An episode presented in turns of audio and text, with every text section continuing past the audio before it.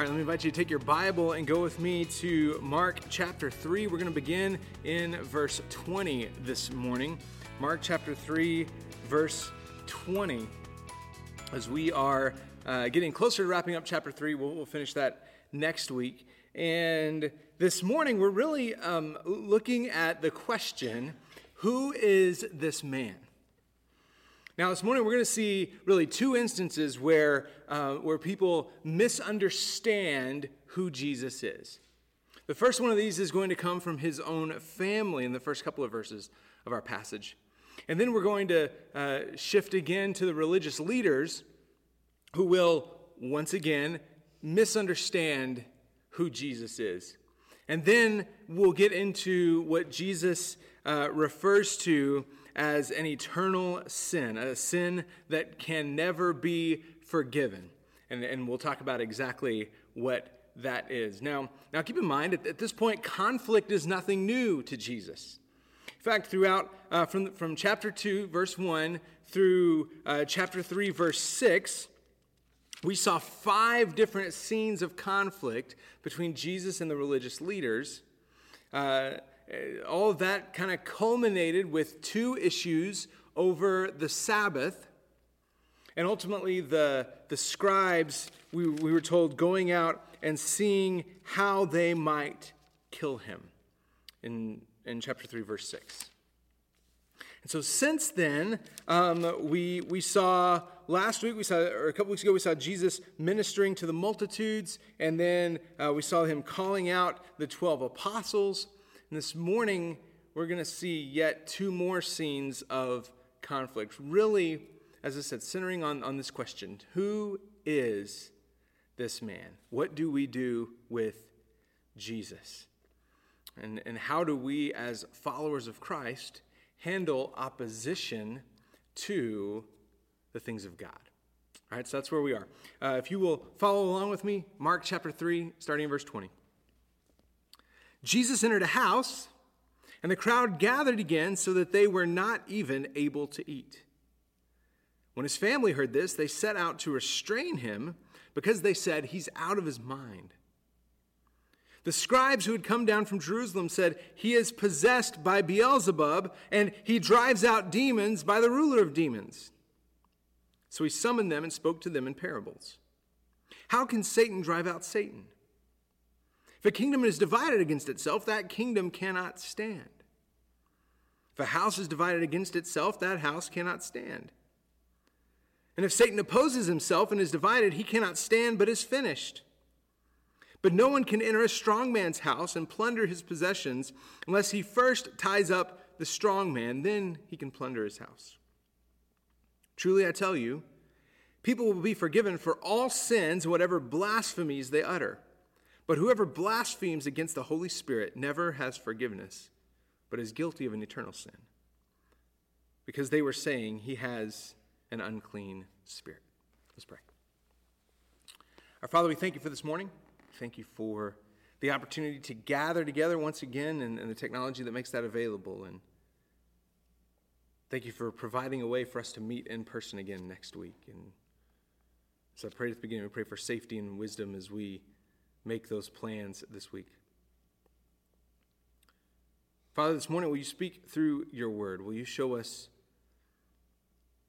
how Christ Jesus handled opposition, how we can handle opposition that still arises uh, because of the gospel, maybe even from unlikely places?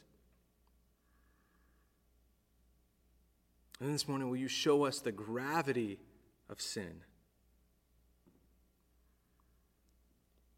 For anyone watching or listening who does not yet know Christ Jesus as Savior, will you show us, will you reveal to them the seriousness of rejecting Christ Jesus as Lord and Savior? Everything that I say this morning bring glory and honor to the name of Jesus Christ. Amen. All right, so the first thing that we're going to see is that uh, followers of Christ will face strife from even unlikely sources. For instance, look at me at verse 20. Jesus entered a house. The crowd again gathered so that they were not even able to eat. Now, now at first glance here, right off the bat, it seems like things are going pretty well in Jesus' ministry. Jesus and the disciples are, are back in Capernaum, and, and we, we assume that they're, when it says that they're at a house, that that's likely uh, Simon Peter's house, which kind of has become uh, Jesus' home base for ministry, and we'll, we'll serve that as that for the remainder of his ministry. And once again, the crowds are pressing in on Jesus to the, to the point we're told that, they, that he and the disciples can't even prepare a meal and eat it. There are that many people. They're, they're, they're pressing into the house and they're, they're constantly seeking his attention to the, to the point maybe there's no room, maybe there's no, maybe they're not giving, them any, giving him and the disciples any time to, to prepare a meal and, and eat it. And then in verse 21, Jesus' family shows up. We're not told exactly who this is. We would assume um, that this probably includes his mother Mary as well as uh, brothers and sisters. it says when they when his family heard this, they set out to restrain him because they said he's out of his mind. Now, now the word restrain in, in, our, in, in the Christian Standard Bible could also be translated as arrest. In other words, they're trying to stop Jesus. They're trying to stop what they see as this madness because they said he's out of his mind. Now, now apparently they were okay when Jesus was teaching, but now things are getting out of hand. The, the stories about him maybe are becoming a little bit stranger. He's even gone against the, the Pharisees and the scribes teaching about the Sabbath. We're told in uh, John chapter 7, verse 5, that, that his brothers did not believe in him. And, and actually, we even see his mother Mary misunderstanding Jesus' purpose. We see that in Luke 2 with the, the boy Jesus at, at the temple. Remember, uh, Mary and Joseph have been in Jerusalem and they are on their way back to Nazareth and says they'd gone a day and they realized that he's not with them. So they travel back a day to Jerusalem, and then it, we're told that they take a day searching for Jesus. They find him in the temple, learning from the religious leaders, and, and it said amazing them with, their, with his questions. Mary and Joseph, as you, as you can uh, imagine, if you've ever um, had a moment where, where you couldn't find a child for a little while, they're, they're immensely relieved to find Jesus and probably livid that, that he left them. And so, as they're chastising him, the Messiah, the Son of God, the, the response they get from the 12 year old Jesus is simply this Did you not know that I had to be about my Father's business? We see it again, uh, perhaps in, in John chapter 2, um, with the wedding at Cana, where, where the wine is run out. And Mary approaches Jesus and says, uh, There is no more wine. And and Jesus simply tells her, My time has not yet come. We don't know exactly what she was expecting him to do, but uh, we, we see Mary a couple of times misunderstanding Jesus' purpose. And, and, and his, in this case, his brothers and sisters are misunderstanding why Jesus had come. And things were getting uncomfortable. Now, keep in mind, this is, this, this is taking place in a first century Jewish culture an Eastern culture, vastly different from anything we, we know now in the West, where honor and shame were very real things. And so if, if Jesus is, is doing these things and bringing attention to himself and going against the religious leaders and the scribes, there's a potential of shaming his family, which would have uh, grave social consequences. So they, they come to him, and, and, and we're told they, they come seeking to restrain him. Now, it could simply be this, right? Jesus, we see that you're doing a lot of good. But but can't you just tone it down a little bit? You know, G- Jesus, you're you're teaching some good things and you've you've healed these people and that's and that's wonderful, but but do you have to be so fanatical about this? This opposition is actually arising from Jesus' family who misunderstand his purpose. Now, as followers of Christ, we are promised opposition. But sometimes, maybe even oftentimes, it comes from unexpected places, much like the opposition Jesus faced. See, stories abound of people who've come to faith in Christ and, and felt a strong calling on their life to do something. Maybe, maybe it's to switch careers. Maybe it is something we would say is drastic of, of packing up and moving across the, the world to go serve as a missionary somewhere else. And we'll often hear, can't, can't you, do, do you have to be so fanatical about that? Can't, can't, you just, can't you just tone it down? known many who, who get saved and realize the radical transformation that's taken place in their life, and they want others to know about that. So they start sharing the gospel, and they hear this often. You, you know, that's great, that works for you, but, but just, just tone it down.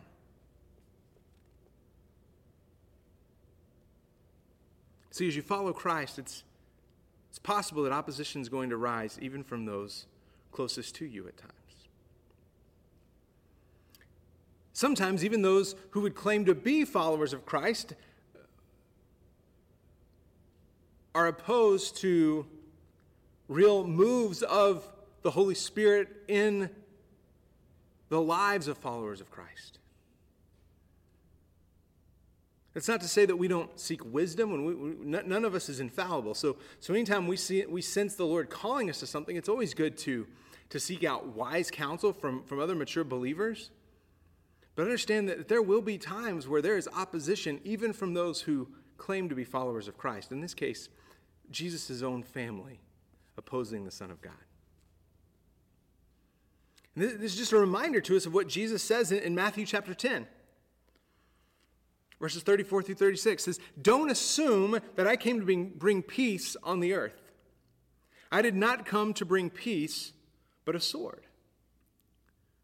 For I came to turn a mother against his father, a daughter against her mother, a daughter in law against her mother in law, and a man's enemies will be the members of his household.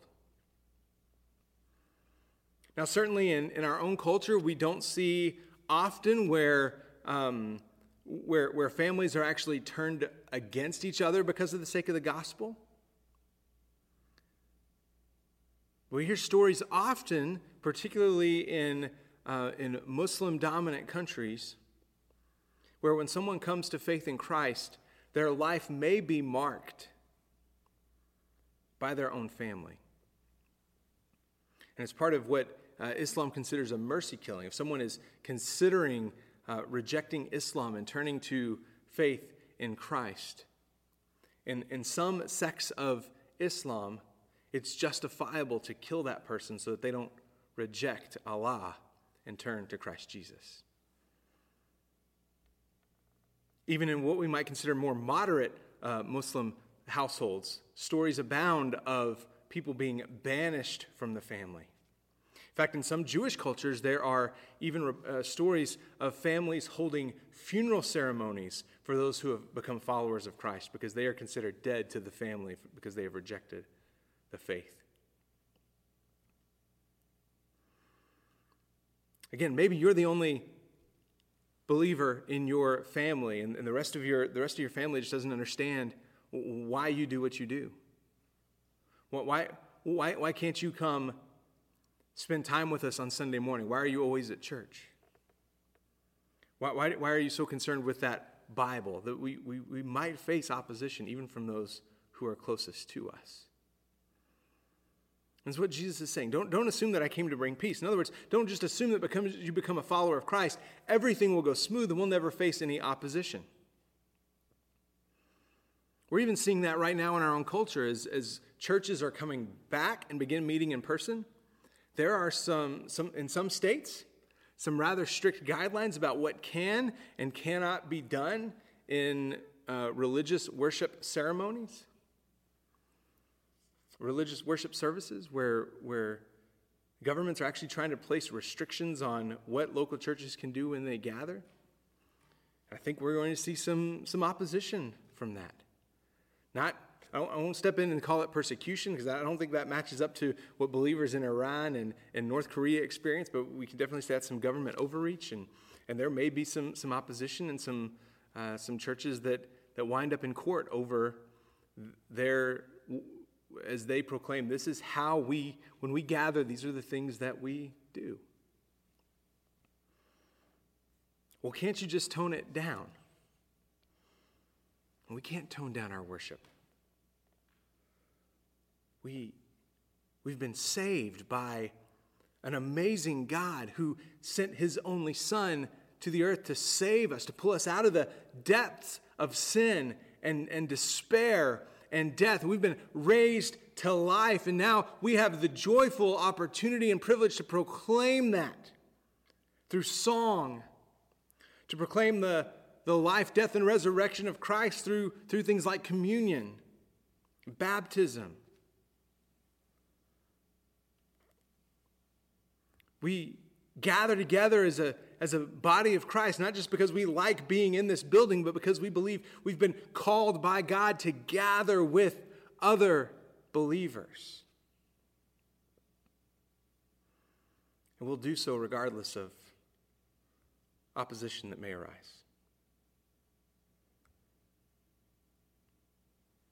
See, believers will face strife from expected sources, even from unlikely sources. I heard a pastor one time talking to, uh, at, a pastor's conference, talking to, to a group of pastors and youth pastors, and, and he said, You know, we, we expect to be, to get attacks from the, from the outside world.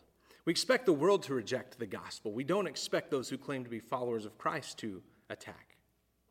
And he said, One of the most profound things I've ever heard that is, he said, sheep bites hurt worse than wolf bites because you expect the wolf to bite you.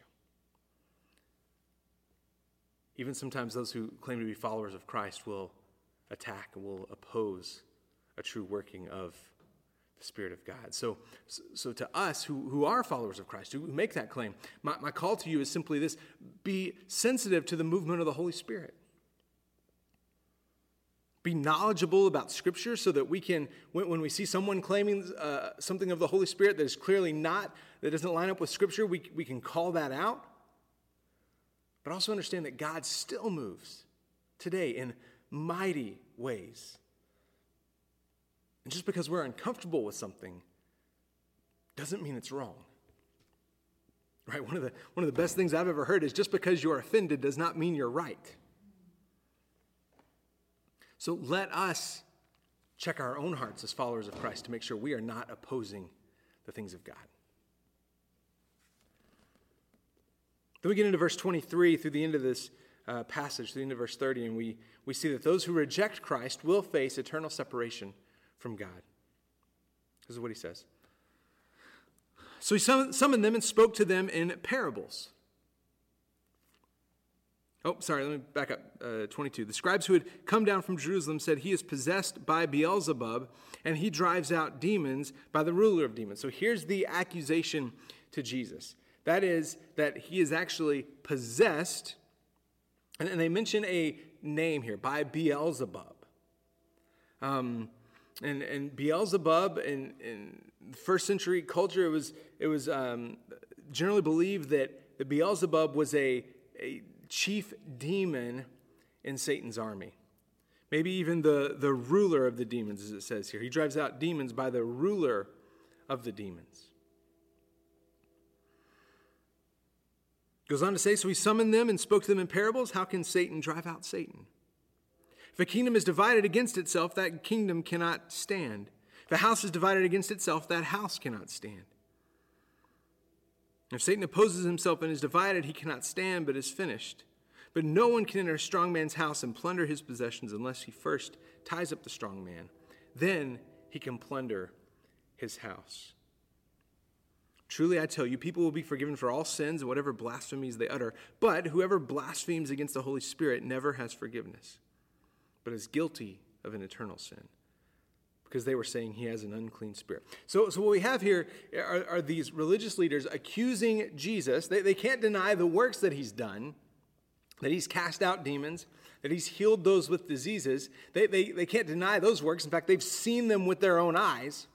So they have to come up with some other explanation. And so uh, when you see a supernatural act, you have to have a supernatural explanation. So they, they, they can either attribute uh, the works of Jesus to Almighty God, which means He is who He said He is, and that means they have to readjust some things in their lives, or they can attribute the works of Jesus to Satan. In which case, their opposition to him would be completely justified.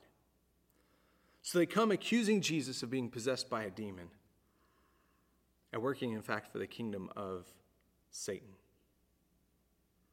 This is a serious charge. I've never been accused of being possessed by a demon, but I would imagine that's not something that one takes lightly when, when that accusation is thrown out. However, Jesus goes on to explain that that's, that argument, that accusation doesn't hold water. How can Satan drive out Satan? And he goes on and says to speak to them in parables. And this is the first mention, this is the first time the word parables is used in Mark's gospel. Um, now, Jesus has used them. Uh, we saw that in chapter 2 when, when he was talking about fasting, um, and he used the illustration of the bridegroom. But this is the first explicit mention of parables. And in this parable that he tells, this story about the strong man uh, who's tied up and then his house is plundered. And so in that parable, Satan is the strong man in the house. He has some power, he is strong, he has some power, but he will ultimately be overpowered, and his house will be plundered by the one who is stronger, namely Jesus. And then at the end of this passage, Jesus gives us a promise and a warning. And, and with that warning, I think comes maybe the harshest, the, the, the, the hardest teaching in all of the New Testament. First, the promise. Start with the good news, right? If somebody comes to you and says, I have good news and I have bad news, which do you want first? You always want good news first. Okay, give me good news. Good news. People will be forgiven for all sins and blasphemies they utter. So even Jesus' family, who tried to restrain him, who tried to hold him back from, from his purpose and the calling that, that he had on his life, can be forgiven. And, and they are. In fact, Jesus' brother, James, becomes a key leader in the early church in Acts and, and writes that book bearing his name in the New Testament, writes the, the letter of James.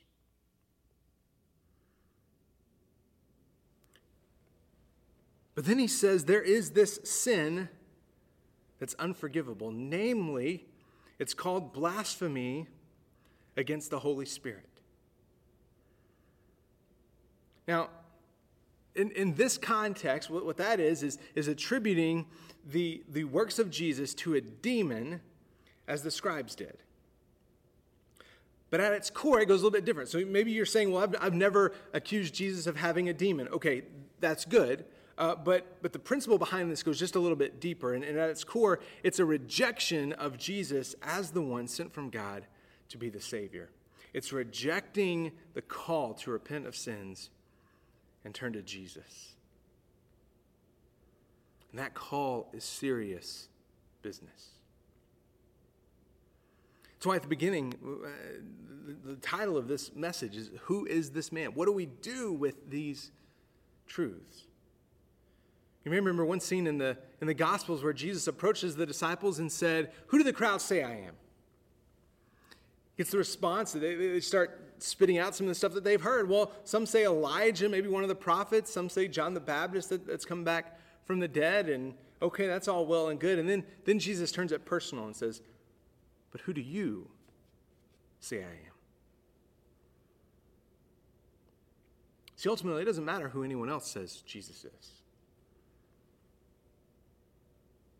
we, we still live in a culture a, a, bit, I think, that, that when, when folks have been raised in church or, or when grandmom and granddaddy were, were Christians and mom and daddy were Christians, they, then, then that means I'm a Christian. When I'm born in the United States, which is a Christian country, so I'm a Christian. If I was born in, in Iran, which is a Muslim country, I'd be a Muslim. I'm a Christian by, by way of birth. And no, that's, that's not how this works. The Bible's very clear. We, each of us, must turn from sin and turn to Christ. I think the Bible's also clear that that call goes out to everyone. It's a choice every person has to make. Who is this man?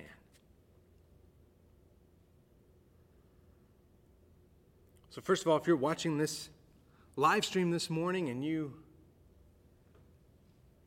are curious about what, what that maybe tug on your heart is to, to reject a, a lifestyle of sin and self and to turn to Christ Jesus, we would say that's the, that's the Holy Spirit's tug on your heart to repent.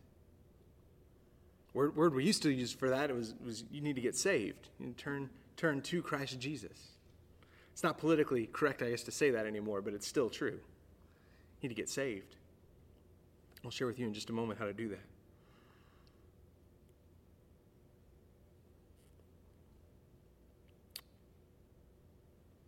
Question we always have when we come to this passage is who's in danger of, of this of committing this sin that will never be forgiven?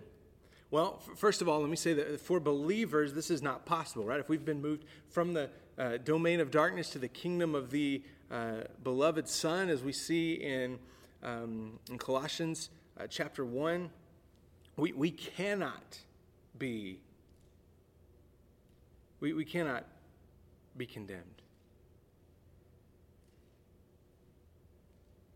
If, if you are concerned about this, have, have I committed this sin? I think the Bible would, would be clear that no, that, that doesn't yet apply to you. Maybe you've not yet come to the place where you've accepted Christ, but you've also not outright rejected him beyond all hope. There is still hope.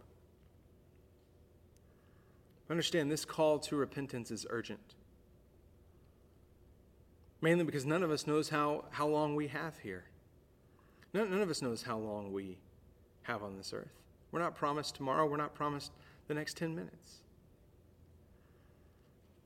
So we plead with you this morning, the same thing that the writer of Hebrews pleaded with his readers in, in Hebrews chapter 3:15. Today, if you hear his voice, do not harden your hearts.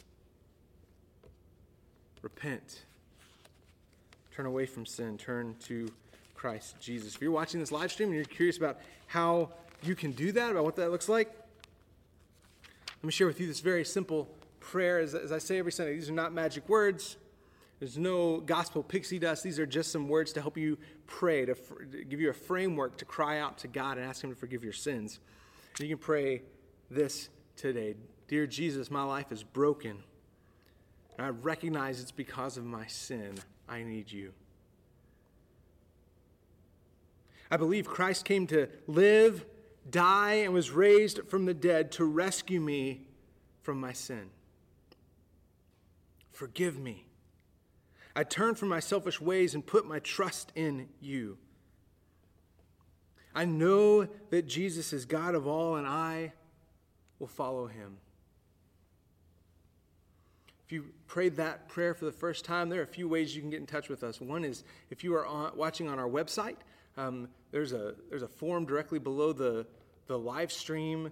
Uh, the, the, live stream box where, where you can fill that out and say, I, I prayed to receive Christ, or I need to know a little bit more about that. You can also text this number that's right up here on, on the screen. I'd love to get in touch with you this week and let you know how you can follow Christ Jesus. You can call that number, leave a voicemail. You can text that number. I'd love to share with you how, how you can come to know Christ Jesus. Now, now, believers, the call is the same to us. If you hear his voice today, don't harden your hearts. Let us be sensitive to the leading of the Holy Spirit, especially in these next few months where, where we come back together and it's going to be weird. It's not going to be business as usual. As we've already said, we're not going to have Sunday school. We're not going to have nursery. We're not going to have Wednesday night or kids' church. There's, there's so many things that are not going to happen. So, as, as followers of Christ gathered at First Baptist Church of Alamogordo, join me in praying for wisdom. Join me in seeking the Lord's face as we make decisions. There might even be some, some things we do that you don't particularly like or care for or, or understand. That's fine. Reach out to us and let's, let's walk through this together. We're all seeking wisdom. None of us knows how to navigate all these issues that we're facing right now. We desperately need the Lord's leading and his wisdom and his mercy and forgiveness as we as we take this one step at a time. Thank you so much for joining us today on this live stream.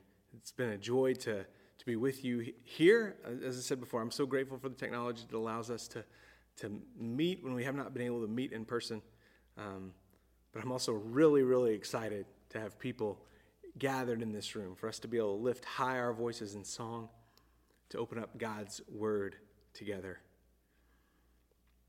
To celebrate the Lord's Supper, we have some individual packets so that we can do that in a sanitary and safe way.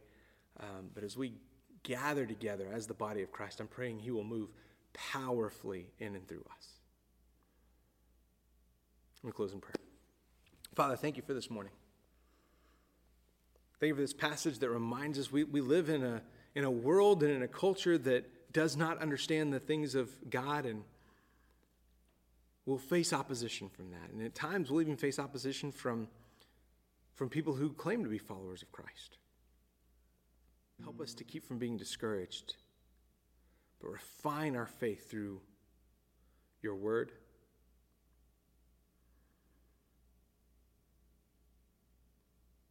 Help us to seek godly counsel from others before we just dive into things that may seem crazy to, to the watching world, and yet,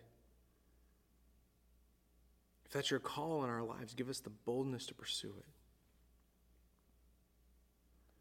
I pray we would all have soft hearts. We would repent of sins. Our hearts would be guided by your word not by other voices.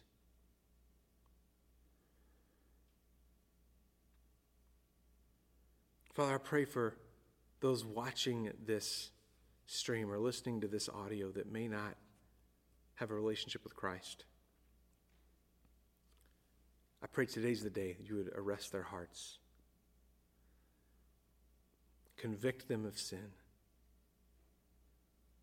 lead them to a place where they turn away from sin and trust in Jesus Christ as Lord and Savior, moving them from the kingdom of darkness into the, to the kingdom of your Son, the kingdom of everlasting light.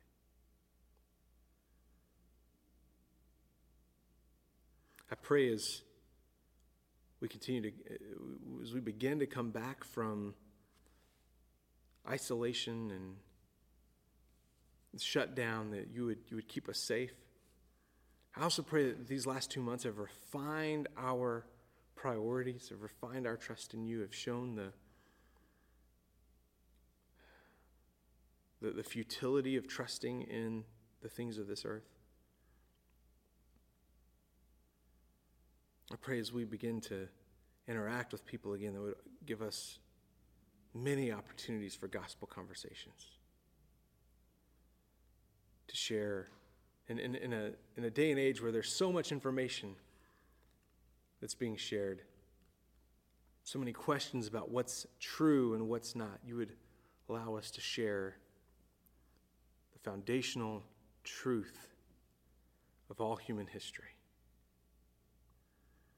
You sent Jesus Christ to be the Savior of the world. May you change hearts through the proclamation of the gospel. We ask all these things in the mighty name of Jesus. Amen. Thank you for being with us tomorrow. We'll see you next week in person. God bless you. Have a great week.